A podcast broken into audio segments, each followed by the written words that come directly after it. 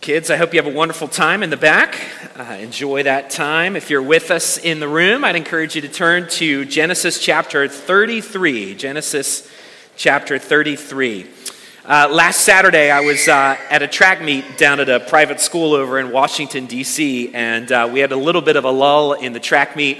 And so I, I, snuck and wandered around the building a little bit, and I stumbled upon a huge wrestling invitational uh, that was happening in the school. And I thought, how providential it is that I stumbled upon this, um, watching these young men um, locked in these wrestling matches, sort of sweating with one another and flexing around one another, doing all the things you do in wrestling matches. Uh, how providential, uh, considering the, the story of Jacob that we looked at last week, uh, the story of Jacob wrestling with God.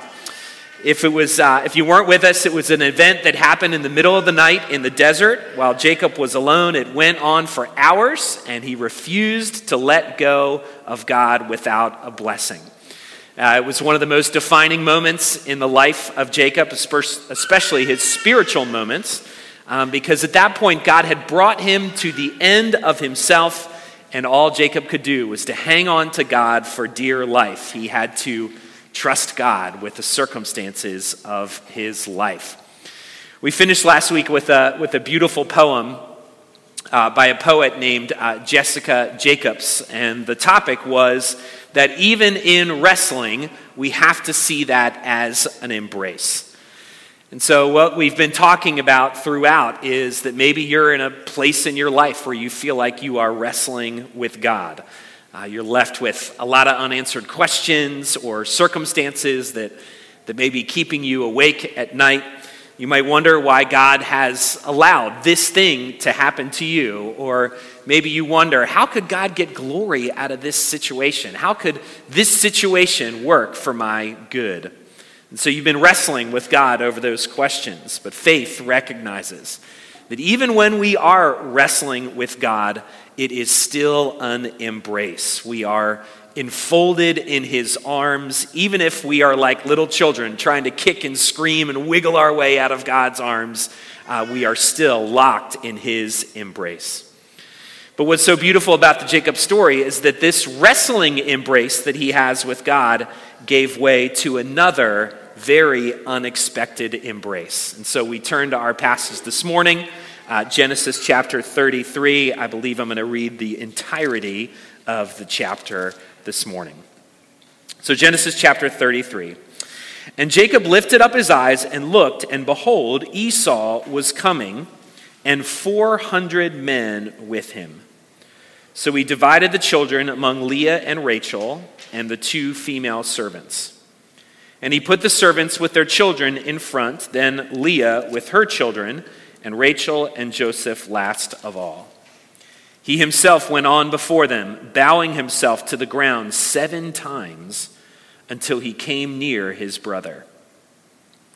But Esau ran to meet him and embraced him and fell on his neck and kissed him, and they wept. And when Esau lifted up his eyes and saw the women and children, he said, Who are these with you? Jacob said, The children whom God has graciously given your servant. Then the servants drew near, they and their children, and bowed down.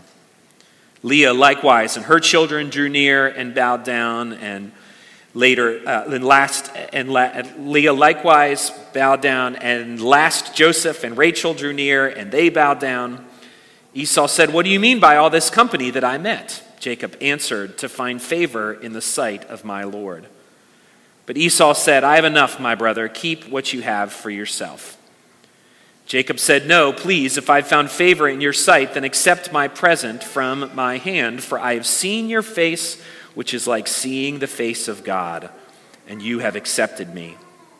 Please accept my blessing that is brought to you because God has dealt graciously with me and because I have enough. Thus he urged him, and he took it. Then Esau said, Let us journey on away, on our way, and I will go ahead of you. But Jacob said to him, My Lord knows that the children are frail and that the nursing flocks and herds are a care to me. If they are driven hard for one day, all the flocks will die. Let my Lord pass on ahead of his servants, and I will lead on slowly at the pace of the livestock that are ahead of me and at the pace of the children until I come to my Lord at Seir. So Esau said, Let me leave with you some of the people who are with me. But he said, What need is there? Let me find favor in the sight of my Lord. So Esau returned that day on his way to Seir, but Jacob journeyed to Succoth and built himself a house and made booths for his livestock. Therefore, the name of the place is called Succoth. And Jacob came safely to the city of Shechem, which is in the land of Canaan, on his way from Padan Aram, and he camped before the city. And from the sons of Hamor, Shechem's father, he bought for a hundred pieces of money the piece of land on which he had pitched his tent. There he erected an altar and called it El Elohe Israel. Let's pray. Father, thanks for the gift of worship this morning, Lord, and uh, thanks for your presence that is with us. We know your promise that as we gather in your name, Lord, as we sing praises to you, Father, read from your scripture, you visit us uniquely. And so thank you for this great gift of worship uh, that we so desperately need, Father. We need to to be refreshed in your truth. We're surrounded by such um, falsehood, Lord, that, that we desperately need to soak in your truth. So we pray now that as we meditate on your scriptures, Lord, you would help us to see the beauty of your truth and also to apply it to our lives. Your Spirit can do that for us. So we invite you, Spirit, to come and shape our hearts this morning as we reflect on your word. It's in Christ's name that we pray. Amen. So, our passage is, is all about reconciliation this morning, and I think we all can probably agree on the fact that reconciliation uh, can be a very, very hard thing. We've all been there before. Two parties um, don't see eye to eye. Uh, maybe there is some offense between the two parties, and the result is that the relationship is broken, and sometimes it feels beyond repair. And we know that reconciliation can even be harder when it comes within families. Uh, this past week, I listened to a podcast uh, that interviewed a, a, marriage therapist, and she works with um, hundreds of couples each week who are troubled, and she offers them sort of strategies and techniques to help rebuild communication and trust. But even she admitted that at the end of the day, she sees far too many relationships that come into her office where, really, in her words, uh, it's too late. Uh, the, re- the relationship just appears to be too far gone and beyond repair, beyond reconciliation. Sometimes those conflicts among marriages or families can be some of the hardest conflict that there is. Sometimes those conflicts go on for decades uh, just decades of resentment and bitterness and avoidance, and at the end of the day, uh, reconciliation just seems all but impossible. I'm sure if uh, Jacob and Esau rolled into some therapist's office, some family therapist's office, um, that therapist would wonder could these two brothers ever be reconciled with one another? After all, there had been decades of anger, decades of uh, bitterness, and from a human perspective, uh, any reconciliation between these two brothers must have seemed all but impossible. But of course, we know with God involved, all things are possible. There's really two means of reconciliation that are on display here in our passage. There's, there's reconciliation that's based on hard work and effort, and then there's another type of reconciliation that we see here reconciliation that is based upon grace. Both strategies we see are employed here, but only one is the method that ensures to, a uh, true reconciliation. So let's start with looking at reconciliation that we see here based on hard work and effort. And we know all about this. If we have wronged someone, we recognize that we have wronged someone. Often, our efforts at reconciliation come through a lot of hard work and effort.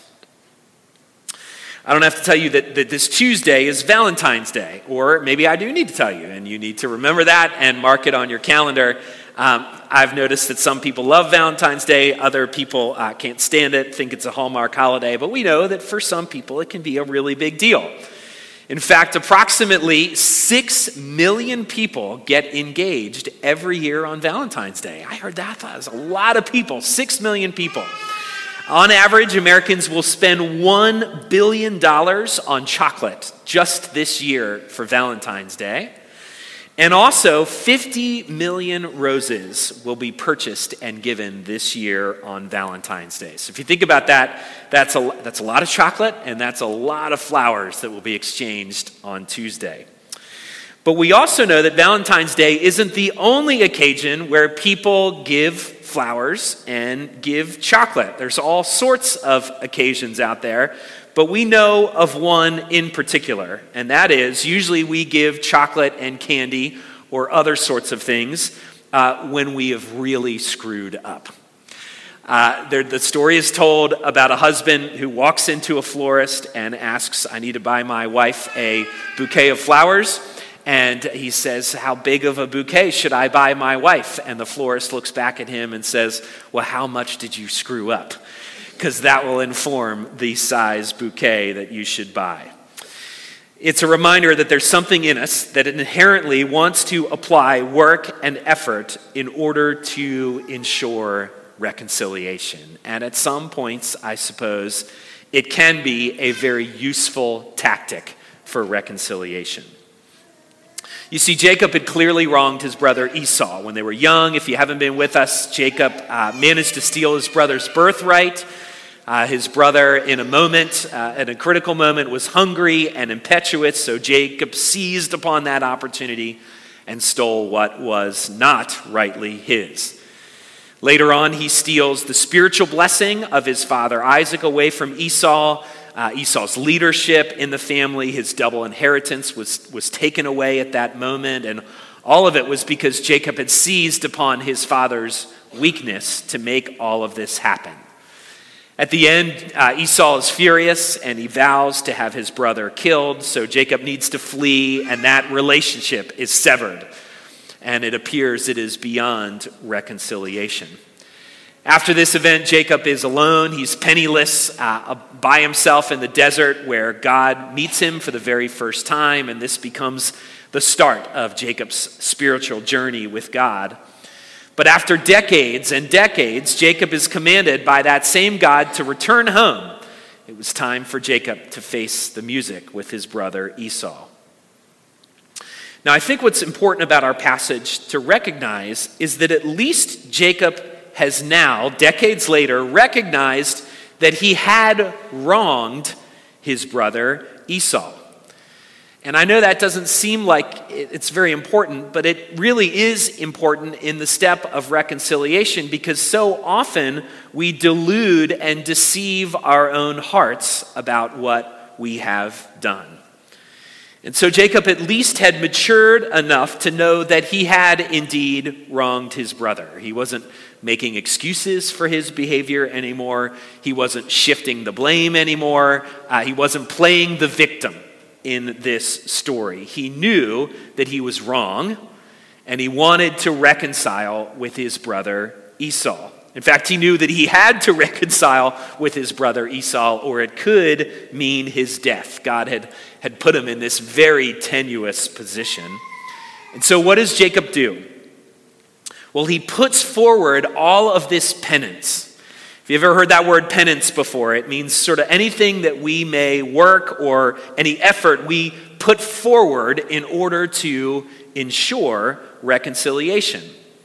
And so Jacob knows that his brother is approaching, so he sends his possessions in waves as a gift towards his brother in order to procure his forgiveness and hopefully satisfy his anger. He sends messengers along with all of this stuff to ensure that, that Esau knows that it's from Jacob. And if you read the, the chapter before, in total, Jacob sends 220 goats, 220 sheep, 30 camels, 50 cows, and 30 donkeys ahead of the way towards his brother. What is he doing here?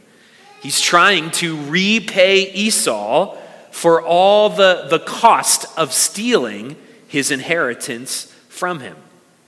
In the ancient world, this would have been an absurd amount of wealth that is being put forward, that is given. That, that wealth was intended to be an intermediary, a go between, a penance that Jacob is offering towards his brother Esau.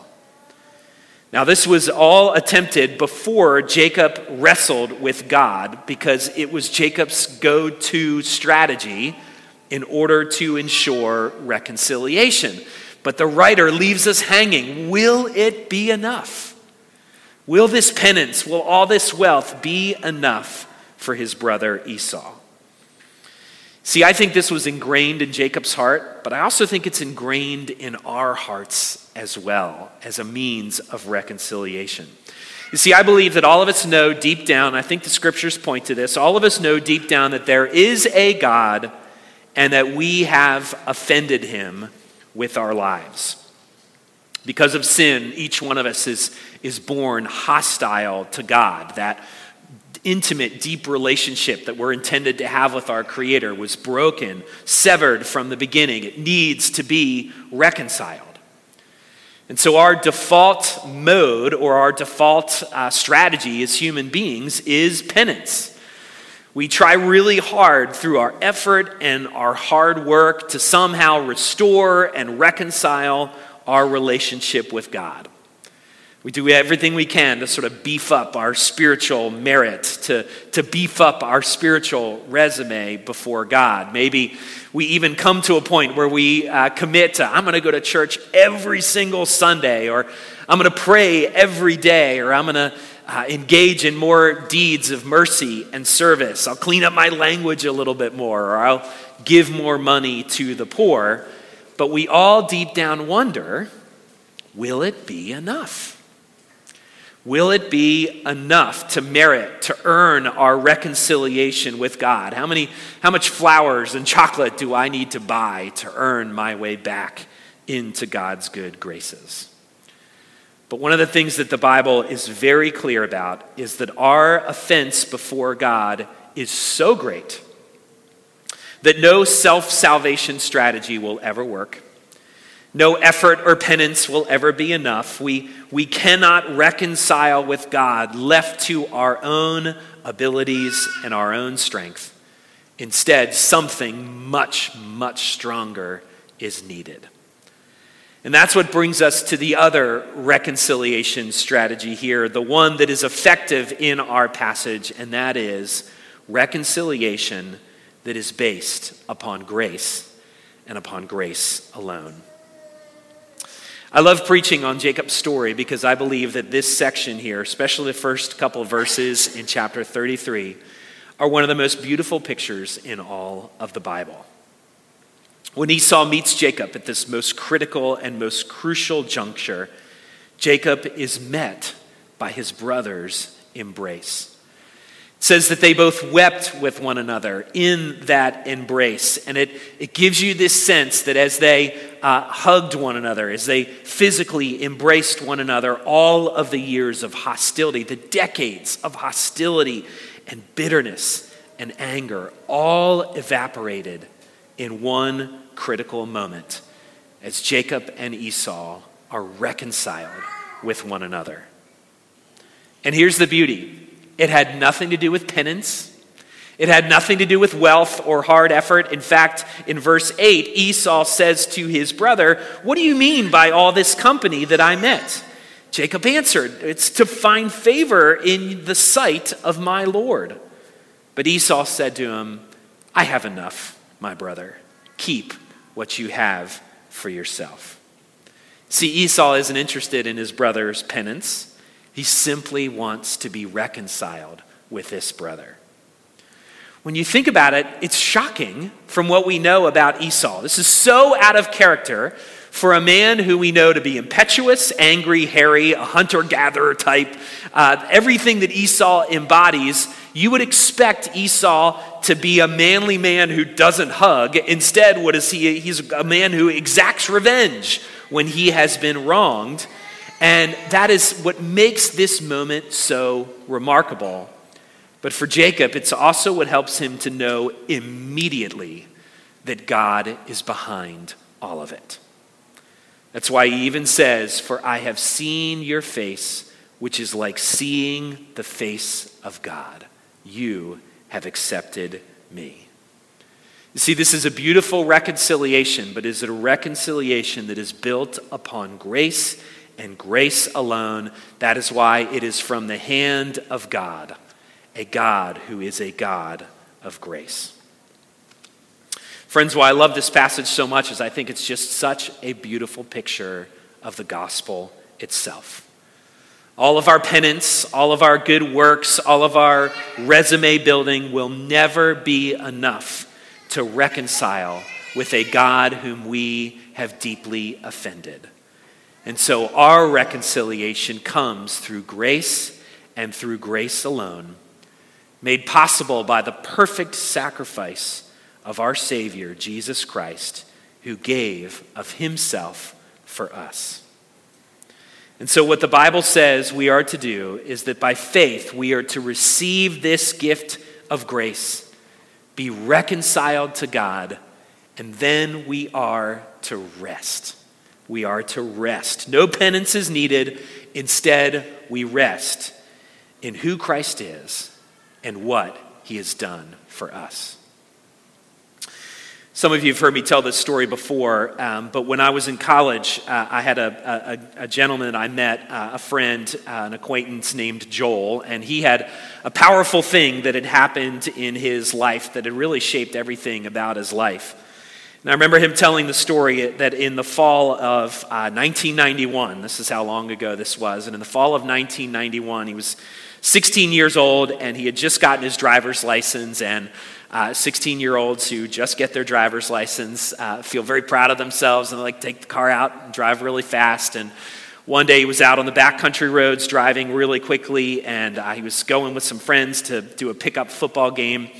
And he saw an Amish buggy that was on the road not too far ahead of him. And so he decided that he was going to just slip into the left hand lane and speed by the buggy and, and have fun doing so. And he says he remembers the moment that as he was pulling alongside the buggy at a high speed, he, he was as if time froze. He saw the, the nose of the horse turn left, and there was this brilliant accident, this huge crash uh, between him and the car. And as he's recovering, he recognizes that, um, that there were two people in the car, a young couple that had just been married. They were on their honeymoon, they'd been married five days before. And because of this accident, he was responsible for killing the bride, for killing the wife of uh, this young man. So, of course, he mourned this. He didn't want to leave his house. And one day his father knocked on the door and said, You need to go to the funeral. And so his father drove him in the car to the funeral. Uh, if you go to an Amish funeral, it usually happens in people's homes. And uh, he wrote this about uh, what happened when he arrived at the funeral.